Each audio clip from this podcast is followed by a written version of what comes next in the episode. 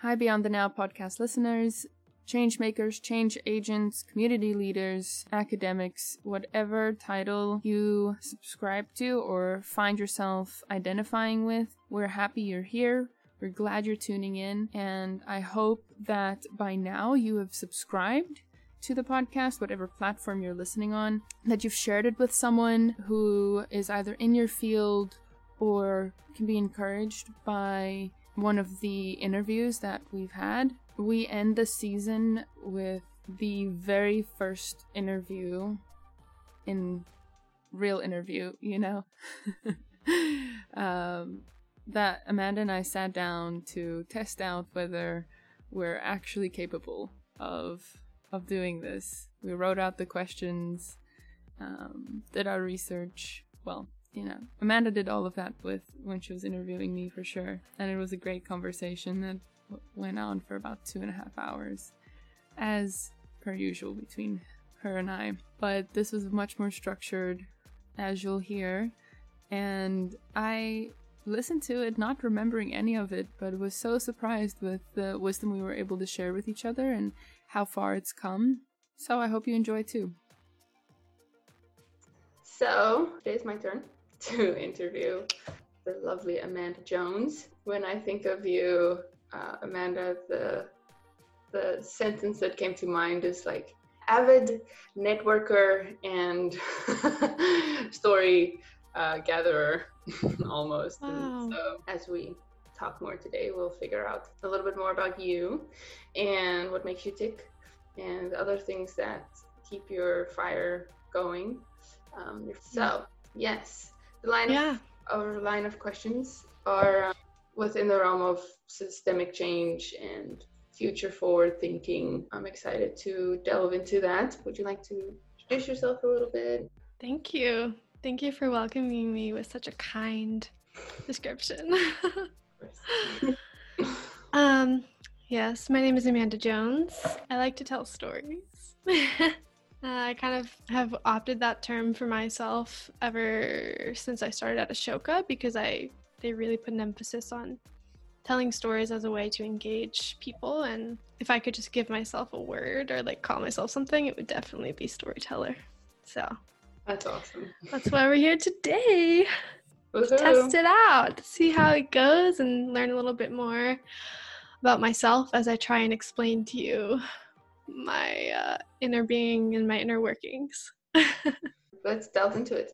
Uh, what what sparked your interest and your passion for systemic change? You know, and I think a lot of people who are familiar with uh, the term systemic change, um, or people who are uh, familiar with Ashoka or familiar with community development and the line of thought that just says, hey, we don't want to just solve one problem. We want to make sure that this doesn't happen to anyone else in the future, right? And get to a point where there's a system that's healthy and taking care of people. And that can be in different areas of life. Yeah, yeah. I like that you framed it because often many people don't know what systems change really is. Mm-hmm. And when um, when I think of it and I look back, I don't think I had a concept for what systems change was when I was younger. And until I actually stepped into and did some research about Ashoka and the world of social entrepreneurship,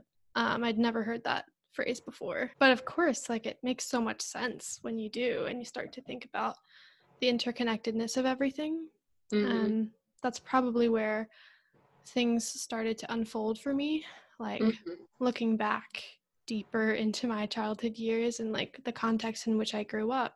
I grew up in Northern Virginia, which is a very diverse city. So I saw cultural diversity from the start. Like I would be in a martial arts class as a young kid and was surrounded by people who were immigrants, who were uh, military families, you know, all sorts of people from different backgrounds. But I didn't know that. I was just around people and, you know, maybe they look different than me, but until I, you know, got to know them as a person, I, I never understood. Well, yeah, not even at that point had systems change like been a thought in my head. Um, I think until I was in high school and yeah, I went on a trip to Nicaragua with a church group and that was my first time out of the country I was 17 years old, and yeah, I had an appetite for cult- like cultural experiences and cultural Mhm. diversity. I think because of the way that I grew up. Um, and when I went to Nicaragua, I saw poverty like I've never seen it. And yeah, and then I, I met people who, gosh, just like had these really beautiful solutions to things um, on really, really different, uh, like at a different level than I had ever imagined or thought was possible. Because I live in this really clean and tidy, you know, privileged northern Virginia. And then I go to a farm in Nicaragua and you see problems that are like at the root of like the supply chain for food, for example. Like I never thought about the supply chain of like, where food came from until I went to a farm, you know? Um, Yeah. Nicaragua was just so special in that way because I got to meet people and I got to see the problems they were having and I started to question for myself like why don't I know about these things and Mm. you know what would I do in this situation if I had to try and figure this out um and then when I you know went uh went to high school and got a little bit older had some experiences that challenged me in the public education system i um yeah. I really really struggled on on a very personal level for the first time. And kind of connecting it back to systems change that's probably the first time i looked at the education system and realized that there was something very wrong. And yeah then since then i think i studied it. And i looked into like what what happens when you want to make something different. Like on a personal level i was there but i wasn't really thinking systemically about other people who could benefit from it as well. So that's really where uh, things came full circle when i found out about ashoka and i found out about this whole field that really fascinated me. Um, Yeah. Another friend of mine also said to me like I I can't believe that I did I lived my life not questioning. And the moment I started questioning things for myself I've had to overcome um, stigmas and have you know at- like you're you're also saying like there's a personal experience with systemic change and that that almost propels you into that outward desire of changing systems. Uh, So that leads me into my next question. What are your thoughts on Gen Z's relationship to systemic change? It may be a Yeah. big question, but I think just if you're looking at the people that you were in flex, flex what it's called. oh praxis I'm assuming you all were the same age. Yeah, when you look at your relationship with them and you're looking at like as a whole, how are you guys responding differently um, to systemic change issues um, that arise? Yeah. Yeah. Um, for sure. A really good question. Gen Z. So it's quite interesting the way sometimes people frame Gen Z and millennial. I think sometimes they'll group them together and sometimes they'll split them apart. Yeah. Um, but I think it's a really good distinction to make that there are some differences um, Mhm. In those generations. So Gen Z, if people aren't familiar, it's technically 1997 to 2012, and the millennials anything, you know, the chunk before that. Um, from my personal experience, um, honestly, it's something that I, I feel, I feel a little bit like um, an outsider or a little bit little bit contrarian um, and more social justice oriented than my peers Mm. that I currently, um, you know, work alongside and uh, am inspired by. Mhm. And that's not to like have a moral judgment or like an ethical judgment of people. It's just something I've noticed. Um, and at this point in my life, like what I'm interested in. So it's kind of natural, I think, that that's happened. Um, but then looking at Gen Z, apart from my personal experience, I think is important because um, there's been reports about millennials and they've grouped millennials and Gen Zers together. So I did a little bit of research. So according to this report, it's called the Millennial Impact Report. Mm-hmm. Um, and this is from 2019, I believe. Um, so they're talking about millennials and the way that they view themselves and the world. And they said that millennials view all of their assets time, skills, talent, money, voice, purchasing power, and the ability to network as being equally valuable. Uh, I mean, that could probably mean many different things, but for myself, I really relate with that in terms of Mm. like, I'm not um, driven more strongly by um, money um, or even like acclaim and talent and being like certain title. Mm. Um, I think I see all these things. Uh, it's really difficult to like integrate them sometimes, but I Yeah. do see them as like very integrated and connected and important to the well-being of myself and the world. Um, and the next thing they said is that uh, millennials operate as everyday change makers whose social engagement ranges from bidding in online charity auctions to buying from and investing in socially responsible companies. So that kind of distinction of like the everyday actions that you take and the way that you integrate change making into your entire life. And then the last kind of interesting point that they observed is that um, millennials believe in traditional activism, like voting, petitions, and protests, as the most influential way to bring change. Interesting. Like I see a contradiction in that in some ways, um, at, and on on a very personal level because, you know, sometimes uh, those things have to do with changing policy or like involving government.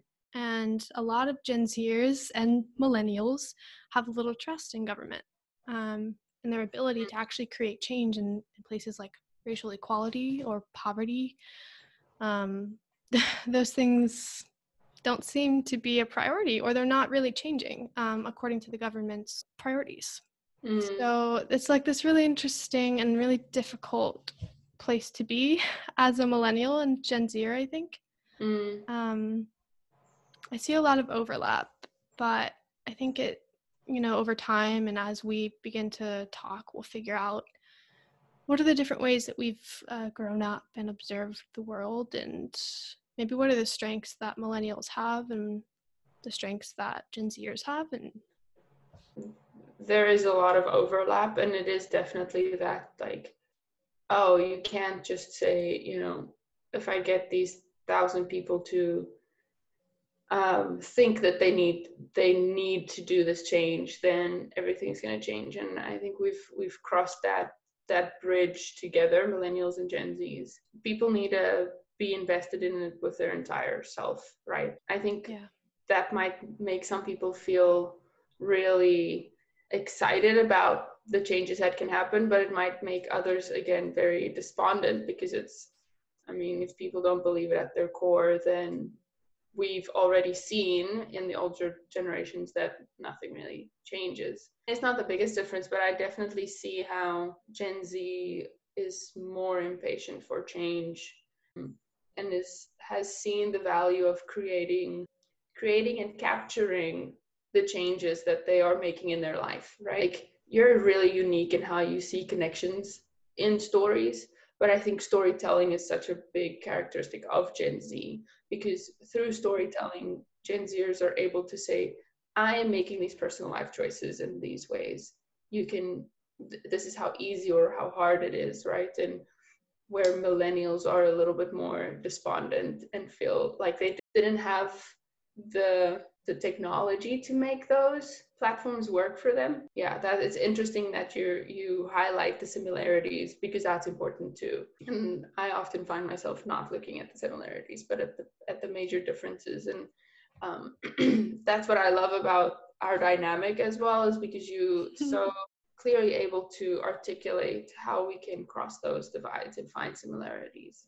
Um, Mm, and so I'd like you to just tell us a little bit more about your perspective on um, how storytelling and networking can across can can bridge across those social divides um, between generations, between um, how we see uh, leadership roles. yeah, I like that you made that distinction across social divides, um, and also within different roles and how we use storytelling to kind of bridge gaps. That's really cool.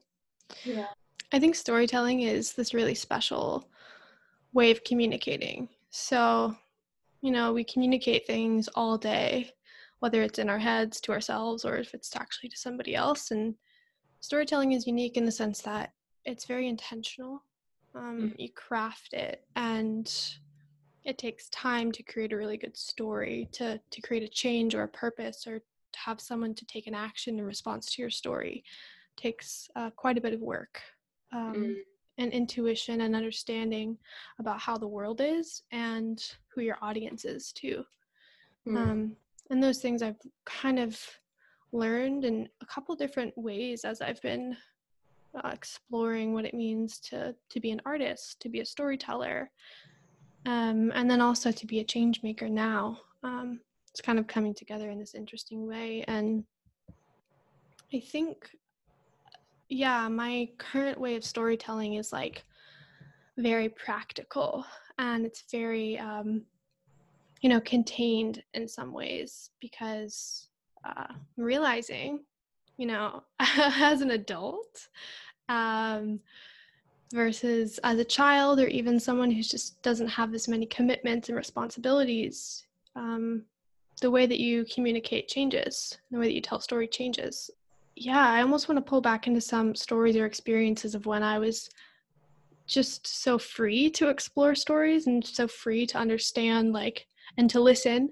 to the stories of others because you learn so much. So one recent experience that I had um well in the past year was this really wonderful like storytelling, debating, philosophy discussion group that my friend and I uh, started. And we typically would just have these, you know, critical thinking um, dialectics together, just in a yeah. house, on a couch, talking about things. And this man's was named Edward.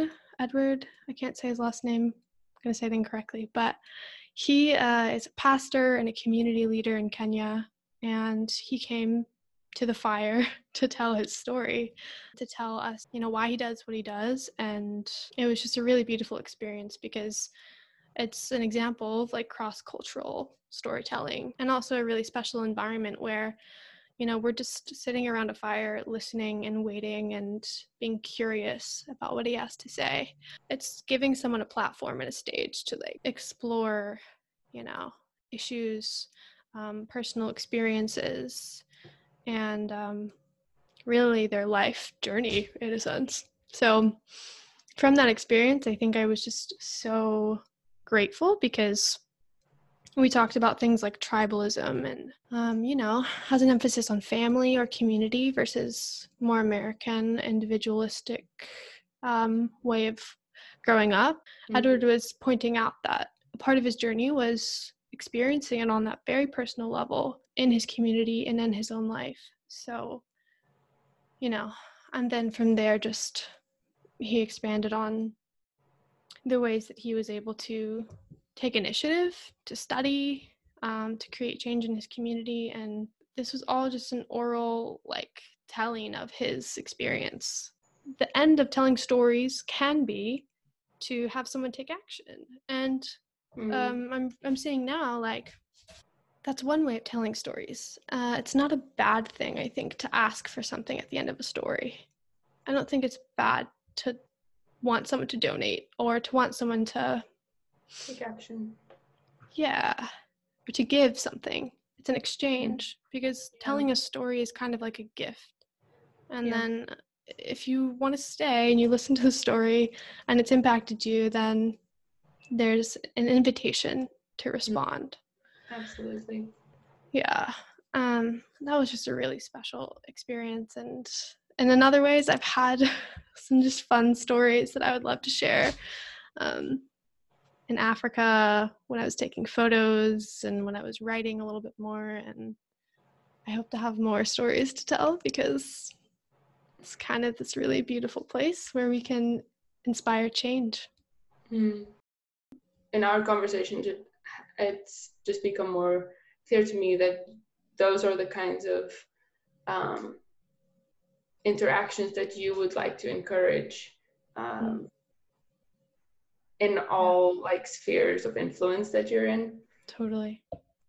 Yeah, you hit it on the head. It's it's a common theme in so many of my experiences and and I've seen in other people's experiences where there's um, someone who has a new perspective, um, someone who may be from a totally different culture.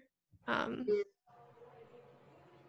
and those two things combined, you know, Oh, and, and probably the third thing is someone who is actively creating change in their community Mm. or in the world in some way. And those things combined, I mean, it's a recipe for, uh, to me, inspiration, and it's a recipe Yeah. for change.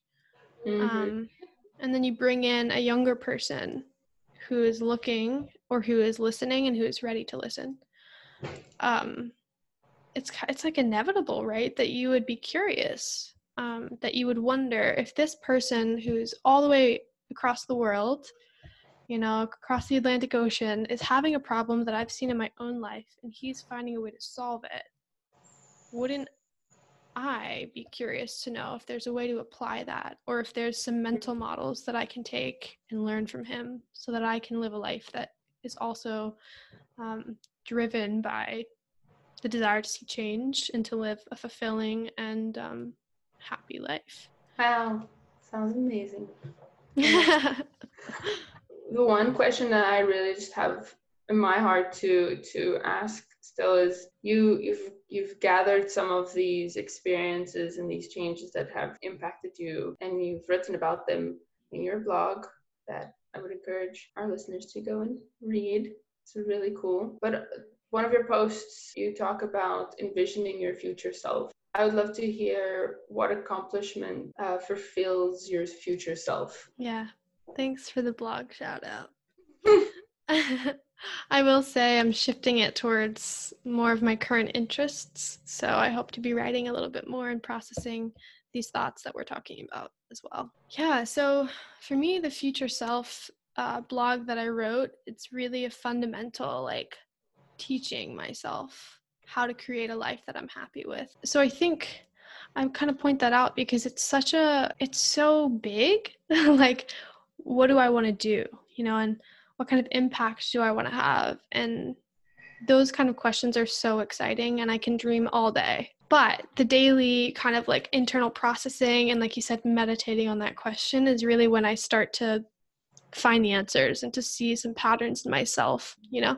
Like I'll, mm-hmm. I'll find and I'll discover things that really enlighten me and f- help me to figure out where my efforts will be best placed in the world and with the time that I have. Yeah. Yeah, I just I frame it so much because uh, I think about it a lot, and these are the questions and the things I've come across, and I think are kind of helpful to help to to discuss with other people because a lot of times you'll get the question, so what do you want to do? What are you gonna do with your life? Literally. I wonder At what age people stop asking you that question. Probably Yeah. when you're 30. honestly, I think if you don't have a title, if you don't have, you know, a certain amount of experience under your belt, Mm, people will always ask that question, which I think is a little bit unfair and kind of silly. And it makes sense because it's natural to want to like understand a person and you don't want to make assumptions. and put them in a box. Yeah, it's an interesting question. But when someone asks me that, you know, I think I would rather have someone ask more pointed questions that would be a way of processing things um, and asking you at this point in your life with the experiences you've had, blah, blah, blah, or like, what are you doing right now? Or what's on your mind? Uh, what's bothering you? Or, you know, just things like that Yeah. that start to un- unfurl, unleash all of these inner um, questions. So, the question is, you know, what accomplishment fulfills your future self? And to me, on a very basic level, like I would like to be someone who, in one sense, like being healthy. If I don't have my health and if the people around me aren't healthy, then there's a problem. That is very closely tied to the environment, uh, Yeah. climate change. And that's something that's really uh, important to me and something that I'm exploring more and and trying to understand my role in as I listen to other people who, you know, are out petitioning or as I listen to people who are having conversations about the wider conversation and policy and all these things that are so big. I know just so intuitively that this is something that I have a passion for uh, and a connection to. I think we all have a connection to the earth. So I think fulfilling my future self would be protecting the planet and protecting mm-hmm. people uh, on a very, very basic level. That's kind of where I'm exploring things in the next couple months here. Like, I'll be volunteering on organic farms and I'm so excited because I'll get to talk to people who are actually creating a change in their entire lifestyle. Yeah. Like, you know, they're living a little bit off grid and they're finding ways to build sustainable communities.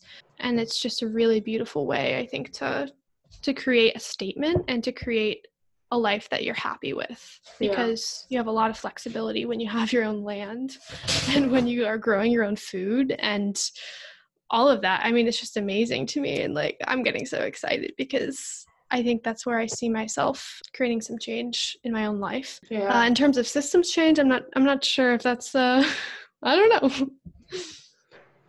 No, I always say, I don't want to change the world. I just want to be a part of seeing the world change. And I think that mm. it's a mm. perspective shift that we need to go through, um, especially in wow. the West, because we grow up is in education school systems and we were told like you can be an astronaut and you can change the world and you're so unique and you're so we end up realizing that that's not true and then we fall not amongst the stars but somewhere in the stratosphere and we just shoot from the hip trying hoping that we'll you know hit the mark. And it doesn't like not not what what's going to make me feel fulfilled when someone asks me the question you know what are you doing with your life? What's going to be an answer that satisfies them but what's going to be an answer that satisfies me sure that i'm at peace in the work that i'm doing? And that that again just plays a lot into that self-care um, of change makers and of entrepreneurs and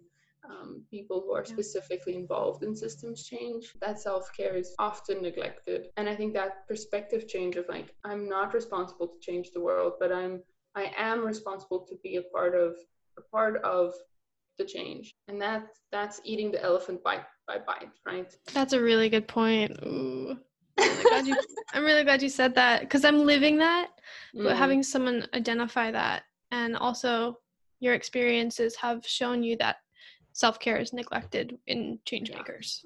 Yeah. Uh, I think if uh, change makers were to have conversations with each other every week, they would have to start the first 45 minutes of the hour telling each other it's okay to rest, it's okay to feel sad, it's okay mm-hmm. to feel overwhelmed, it's mm-hmm. okay, it's mm-hmm. okay, you're gonna be okay, and it's okay to not be okay for five yeah. minutes. Yeah and I think as to me it's so sad knowing that there are many people that I've met even in um, in my my graduate program who now you know in conversation tell me I studied this I wrote my thesis on it but I know now that I cannot commit my life to this because it's too painful and and I and I I would like to think that if sometime were were to be taken to just say i don't need to solve this entire issue in with you know within my lifetime then that person might feel that they have they have skills and they have opportunity and they have something within themselves that can contribute to that change. But we miss out when we push each other so hard. And it doesn't mean that we shouldn't encourage each other uh, we should but it, we need to make room for each other to just not be okay. Wow. Uh, and I and I love how you emphasize you know that encouragement and and the responsibility we have to one another to keep encouraging one another. And just the fact that you're so honest about self-care and being staying connected to yourself. Because i think we well definitely i can speak to this for myself. There's just this sense of uh, as long as i deny what i need like live in this self-denial i can be strong enough for others and i can protect others and mm. so I think I, I think the verbiage would change for everyone, but it does come down to this self denial. Um, mm. But saying you just being honest and saying it's not okay to constantly live in that space of self-denial and i mm. need it's okay for me to be in a healthy environment and it's okay for me to be and want to be healthy and satisfied and at peace. It yeah. just reminds me and encourages me again to self-reflect and and and seek out the healthy things that are going to make me a stronger more dedicated change maker in the end right? So. Yeah it's your fuel. Yeah and absolutely. it's who you're surrounded by too like setting up these things for yourself like you're responsible for yourself right? Mm-hmm.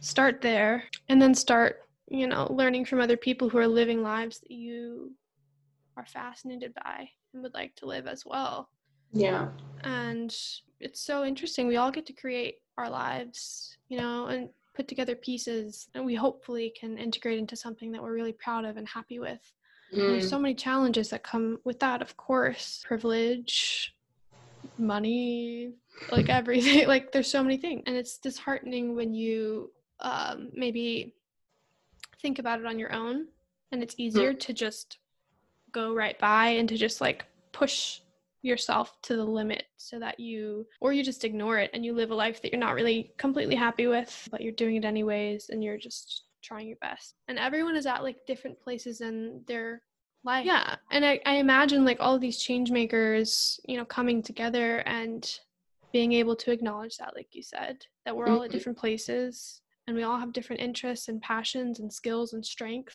rather than like spending so much time just steeped in the issue, getting discouraged or overwhelmed. Um, or just running yourself into the ground because you're a leader or because you're trying to pioneer something, that's not healthy and that's not sustainable. And of course, you would walk away from that and say, I just couldn't do that anymore, or I just can't ask yeah. myself. So it's not to say pioneering is is like the hardest thing on earth, but it it's very close to one of the hardest things on earth, I think. Um, but what has given me so much peace and joy is is just realizing how like to me this i mean i knew this in like knowledge but having worked with you on developing this podcast i think has given me so much freedom to believe that i can keep on pioneering uh, not because i'm good enough or equipped enough to do it but because i suddenly realized how much value there is in doing it together. Just, I mean, to wrap up, I think I'm so grateful for for your friendship and for your wisdom, and I think you're wise beyond your years. Um, Thank you. Embody so much um, of your experiences within within who you present yourself to be, and and um, what you have to say. And I'm I'm so like internal eternally grateful for it because it just has um, your your personal story is when we all connect, we are better, um, and we keep encouraging ourselves. And I and the fact that you and I have stayed connected has kept me encouraged, and it has kept me driven, and it and it and it has made me a better change maker. And so I'm super grateful for you, and thank you so much for sharing everything with us. I hope you enjoyed listening to the musings of Amanda Jones and I, Kayla Jubad. And I look forward to sharing the next couple of interviews with you in season two, where we interview a group of entrepreneurs from different backgrounds and with different expertise, impacting a broad variety of um, communities across the world, uh, hearing their passions and what moves them to action. I hope and will move you to action too, because it's something we desperately need today in our world. Believe strongly and take action. We'll see you next time. Thanks for listening to Beyond the Now.